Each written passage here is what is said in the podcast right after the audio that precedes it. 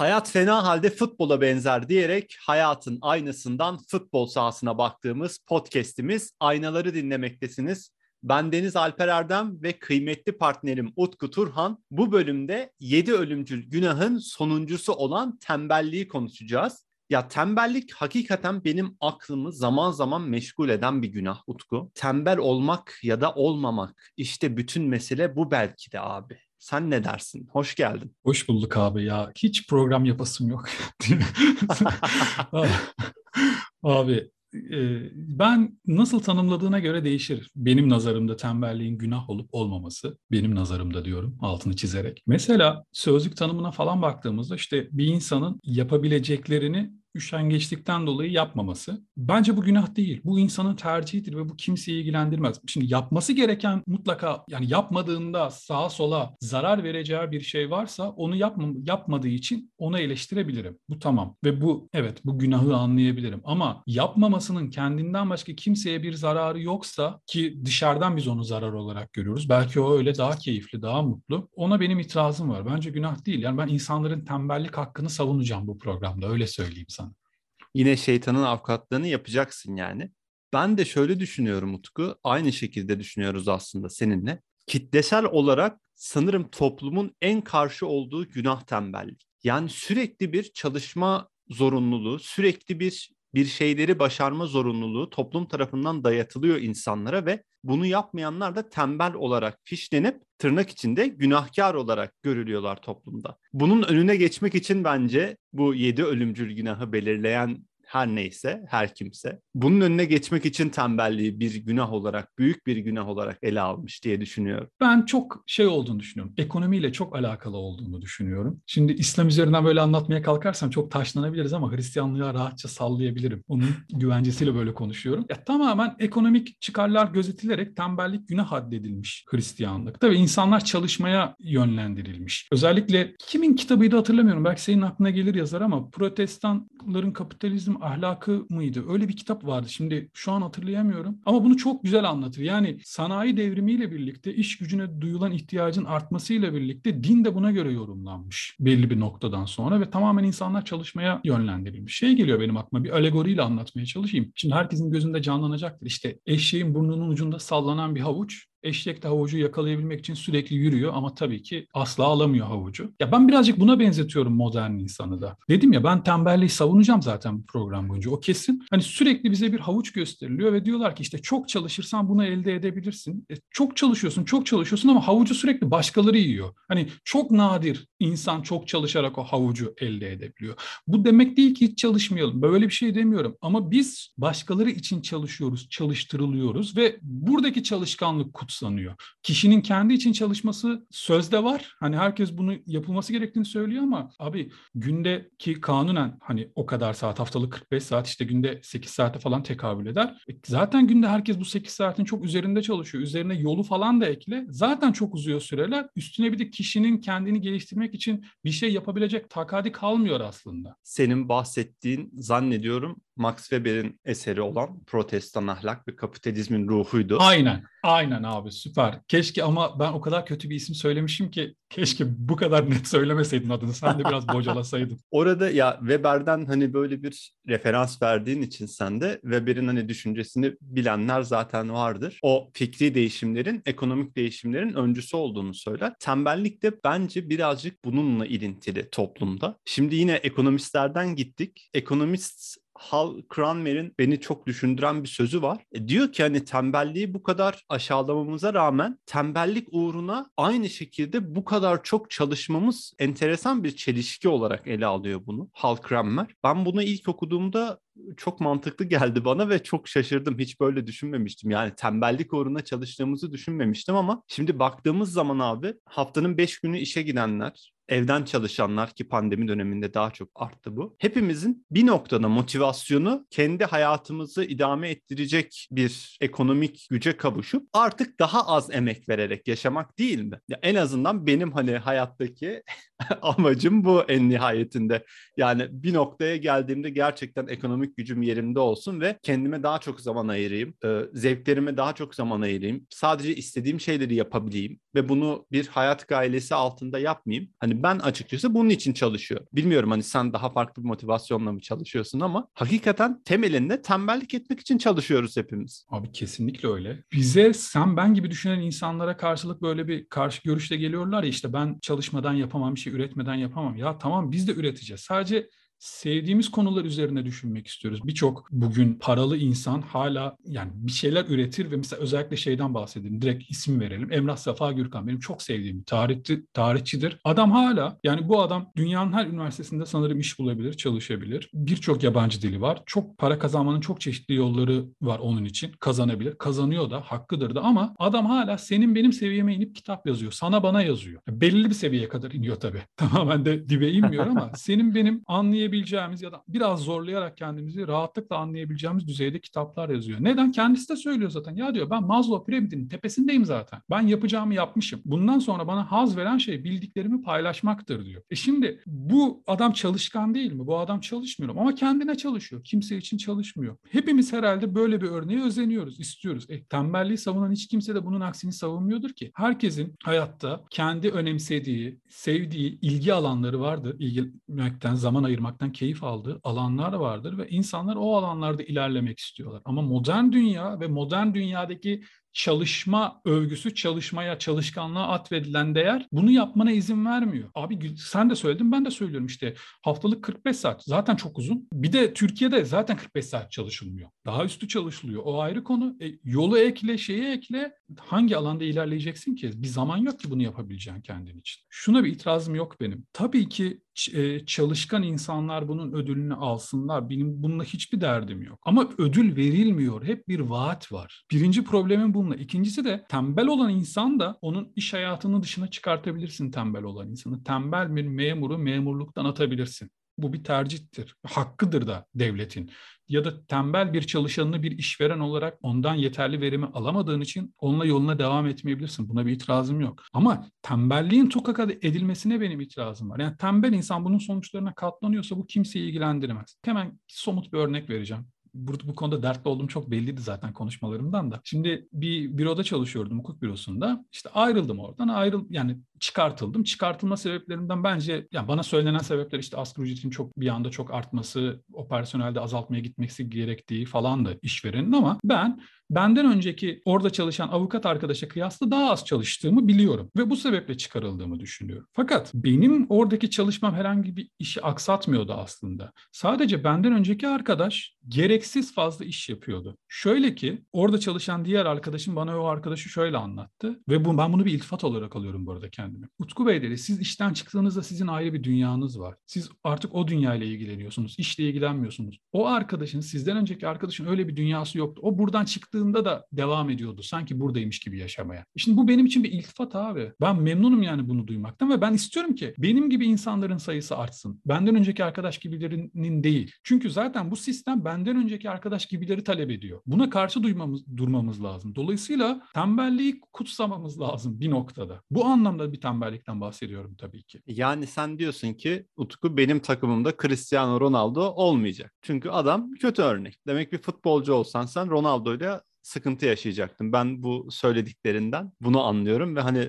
pası da birazcık futbol sahasına atıyorum. Abi e, Ronaldo peki şöyle bir şey söyleyeyim sana. Ronaldo hep böyle derler ya işte Ronaldo çok çalışıyor ve o yüzden böyle ya da hemen karşısına konulan figür Messi ise yetenek. Bir kere sen bunun doğru olduğuna inanıyor musun? Yani Messi'nin çalışmadığını düşünüyor muyuz gerçekten biz? Yok kesinlikle inanmıyorum. Yani ya böyle... bu bu test şuna çıkıyor abi çünkü. Biri yeteneksiz de çalışıyor ki Ronaldo asla yeteneksiz bir futbolcu değil. Dünya tarihinin en yetenekli futbolcularından biri zaten adam ve aynı zamanda çalışıyor. E Messi yetenekli olduğu için bu kadar iyi. Dediğine gidiyor. O zaman da şöyle gidiyor. Messi kafayı kaldırıyor, yatıyor bütün hafta hafta sahaya çıkıyor sadece yeteneğin ürünü. Böyle bir şey yok. İkisi de çok çalışkan oyuncular ama PR'ının nasıl yapıldığı bence aralarındaki evet farkı belirliyor. Kesinlikle katılıyorum. Diğer yandan ya zaten Ronaldo çalışarak olunuyorsa birçok insan buna talep olurdu dünyada ve olurdu şimdiye kadar Ronaldo. Çünkü herkes sen ben gibi düşünen insanlar değil. Bazıları çalışmayı çok kutsarlar e, ama olmuyor işte bir tane Ronaldo var. Çünkü çok çalışıyor.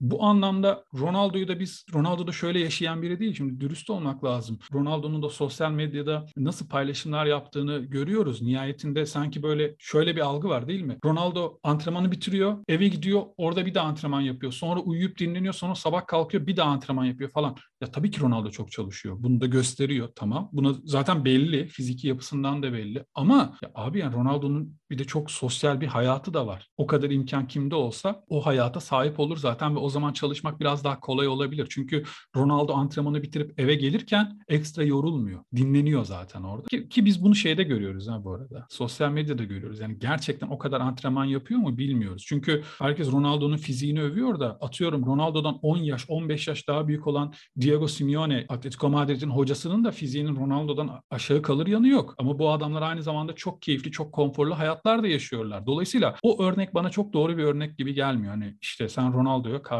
mısın? Ya ben Ronaldo'ya tabii ki karşı değilim. Senin yine beni provoke etmek için sorduğunu tabii ki biliyorum bu soruyu.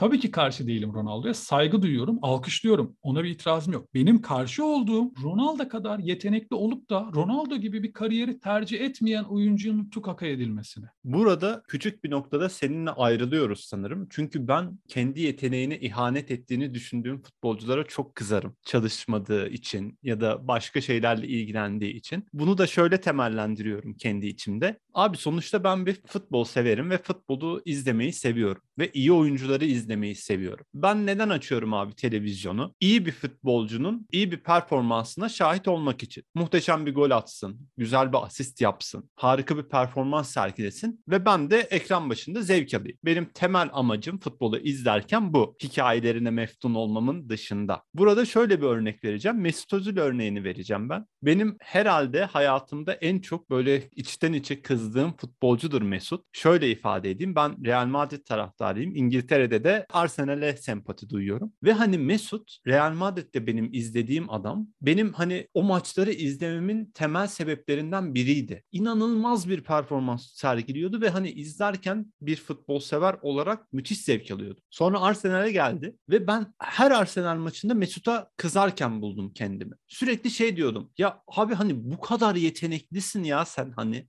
koşmuyordu, hamle yapacağı yerde gitmiyordu. Ya onu da çok net olarak görüyordun yani hani yeterince istemediği için o hamleyi yapmıyor, oraya gitmiyor. Ve ben çok kızardım. Ya abi bir insan yeteneğine bu kadar ihanet eder mi? Hani sen çalışsaydın, daha çalışkan bir insan olsaydın ben seni daha çok izleseydim tamamen bencil bir futbol sever gözüyle ama. Yoksa senin dediğin gibi hani onun bireysel kimliğine dönünce tabii ki çalışmaması, başka bir hayatı tercih etmesi tamamen onun özgür iradesi. Ona kimse bir şey diyemez ama ben sanırım birazcık bencillik ediyordum burada. Bence kesinlikle bencillik ediyorsun. Bu arada anlıyorum çok normal düşünceler bunlar. Ben de böyle düşünürüm belki ama hani burada birazcık gerçekten hani şeytanın avukatlığını yapıyorum. Biraz bilerek yapıyorum bunu. Bir de dışarıdan bakmaya çalışıyorum. Objektif olarak bakmaya çalışıyorum. Ya Mesut Özil tembel bir oyuncuysa ama yetenekliyse o kadar para verirsin. O şekilde alırsın. Ondan çalışkan olmasını bekle bekliyorsan ama bunun karşılığını sana vermiyorsa belki de orada beklentini değiştirmen gerekir ya da baştaki öngörünün yanlış olduğu ortaya çıkar. O zaman çalışkan oyuncuya yönelseydin. Eğer hem çalışkan hem yetenekli istiyorsan ona yönelseydin. Sen şu ayrı sana Mesut Özil söz veriyorsa ben çok çalışkanım, çalışkan, çalışkan olacağım diyorsa ama sonra çalışmıyorsa evet burada ahlaken eleştirebilirim Mesut'u ama Mesut kariyeri boyunca hiçbir zaman çalışkanlığıyla öne çıkmış bir oyuncu değil. Hep yeteneğiyle ön plana çıktı. O yetenek onu Real Madrid'e kadar götürdü. Orada da başarılı oldu. Sonra Real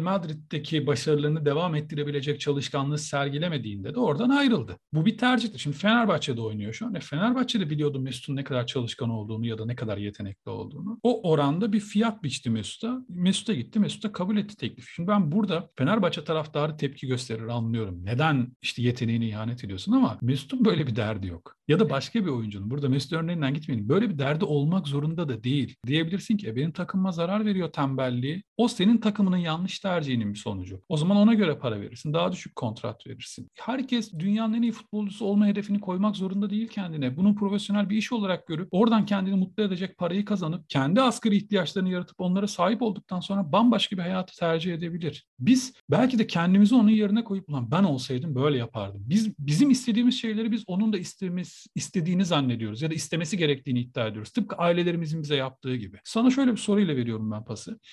Şimdi çalışmayı kutsuyoruz ya hani. Herkes söyler ki Umut Bulut çok çalışkan bir futbolcudur. Hala da bunun meyvelerini topluyor ve bugün ikinci ligde hala çok başarılı bir şekilde futbol oynamaya devam ediyor. Ama o Umut Bulut Galatasaray'dayken hiç kimse ya bu çocuk da çok çalışkan deyip alkışlamıyordu. Kaçırdığı gol sebebiyle ya da topu kontrol edememesi sebebiyle eleştiriyordu. Yani yeteneği arıyorlardı. İstiyorlardı ki çalışkanlık yetmez. Yetenek de lazım. Zaten çalışkanlık yetecek olsa birçok Galatasaray taraftarı bugün Galatasaray forması giyerdi. Çünkü hepsi çok çalışırdı. Ondan şüphem yok. Ve iyi paralar kazanacağını da düşünürsek kesinlikle çalışırlardı. Demek ki yetmiyor çalışmak her zaman. O zaman bu kadar kutsallaştırmaya gerek yok. Umut Bulut örneğinde de şuna bağlayacağım. Çok güzel bir pas attı. Abi bence bu çalışkanlık tembellik meselesinde işin büyük bir kısmı PR.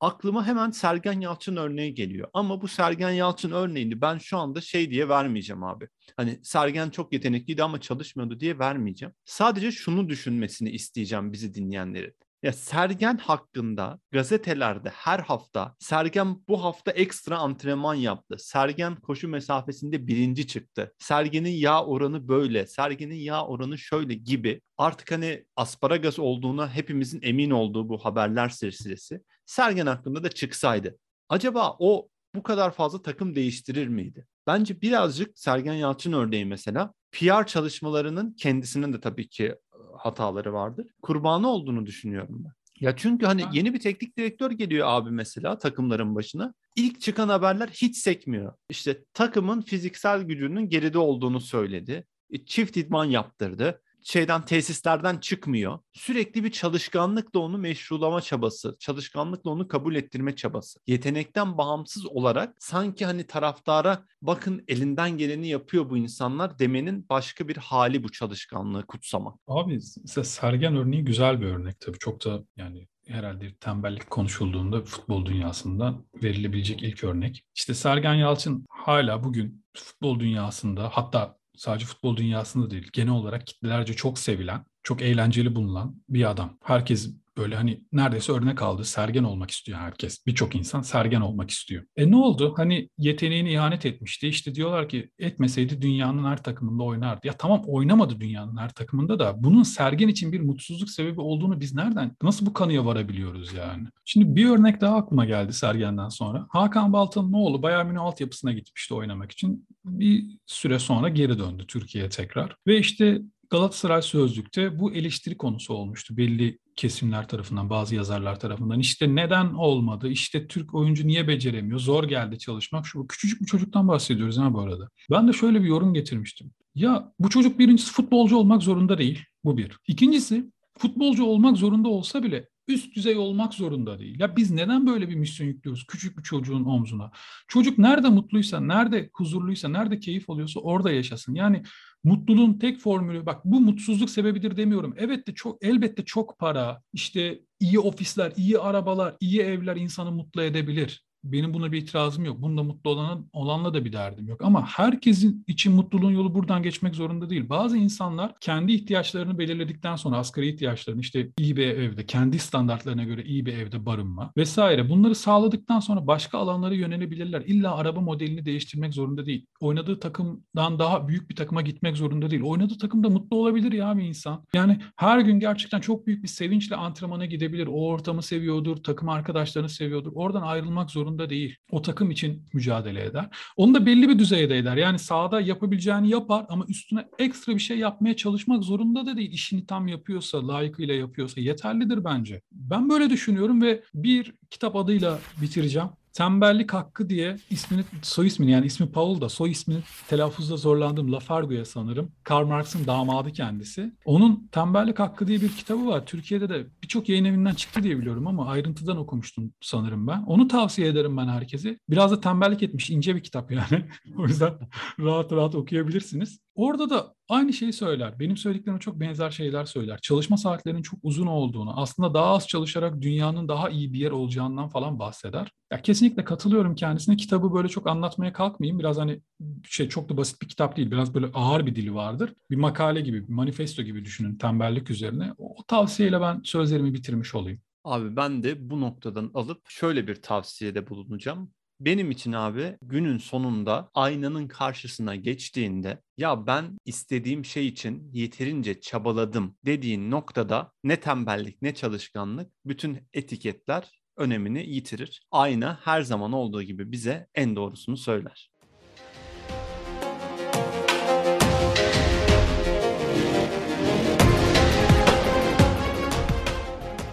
Aynaların itirazım var bölümünde bu hafta yine her zaman olduğu gibi itirazlarımızı sıralayacağız Utku'yla. Evet Utku seni dinliyorum söz sende. Şimdi ben hukuk mezunuyum avukatım. Kendimi pek avukat olarak tanımlamam ama hukukçu olmakla çok övünürüm. Yani çünkü biz birinci sınıftayken bir hocamız bize şöyle demişti. Biz burada hakim, savcı ya da avukat yetiştirmiyoruz. Biz hukukçu yetiştiriyoruz. Hukukçu gibi düşünecek, hukukçu gibi konuşacaksınız demişti ve ben çok etkilenmiştim bu sözden. Ve arkadaşlarıma da hala şöyle derim hala her zaman. Avukat olduğum için memnun değilim. Başka bir mesleğim olsun isterdim ama hukuk okuduğum için çok mutluyum der diyorum. Hala böyle düşünüyorum. İşte hukuk okuyan biri olarak bu ülkedeki yargı ya yargı düzenine tanık olduğunuzda her şeye katlanmak inanın daha zor oluyor. Son olarak bir gazeteci Cumhurbaşkanı'na hakaretten tutuklu yargılanıyor. Bize ceza derslerinde tutuklu yargılamanın istisna olduğu, bunun sadece önleyici bir tedbir olduğu ve işte delil karartma gibi durumlar ya da kaçma gibi durumlar varsa ancak bunların önüne geçebilmek için bir kişinin tutuklu yargılanması gerektiği öğretildi ki hakaret suçundan bahsediyoruz sadece. Cumhurbaşkanı hakaret suçu bence suç bile olmaması gereken bir şey. Çünkü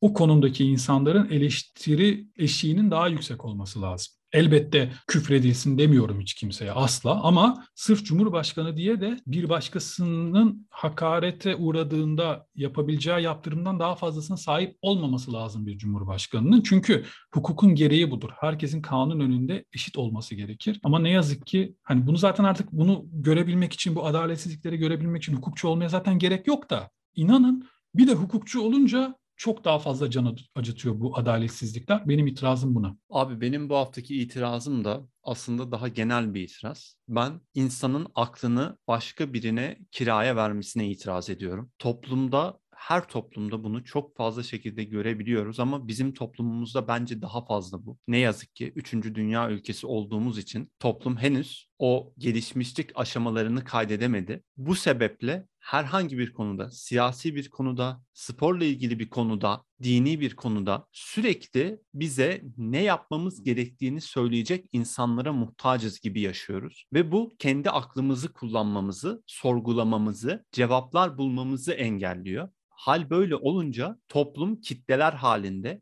bir siyasetçinin ağzına, bir dervişin ağzına, bir spor insanının ağzına bakar hale geliyor. Bu da toplumun kitleler halinde aynılaşmasına sebep oluyor. Çünkü bu şekilde üstten bakan ve insanların akıllarını kiralayan kişiler bir elin parmaklarını geçmiyor bazı küçük yerlerde. Ülke olarak baktığında çok daha fazla ne yazık ki sayıları ama küçük yerlerde bir elin parmaklarını geçmiyor ve bir bakıyorsun ki yüz binli nüfuslarla ifade ettiğin şehir sadece 5 kişinin 6 kişinin fikri dünyasına göre yaşıyor. Benim de genel olarak itirazım buna. Hepimizin kendi akılları var. Hepimizin kendi fikirleri var. Doğru olsun ya da olmasın. Ancak bunları kullanarak bazı şeyleri sorgulayabilir ve kendimizi geliştirebiliriz. Günümüzde bedenin çalışkanlığı kutsallaştırırken aklın ise tembel kalması isteniyor. Oysa ki ben tam tersini savunuyorum. Bedenler birazcık tembellik edebilse o zaman akıllar çalışmaya başlayacak. Senin söylediğin bunun çok güzel bir özeti oldu benim için.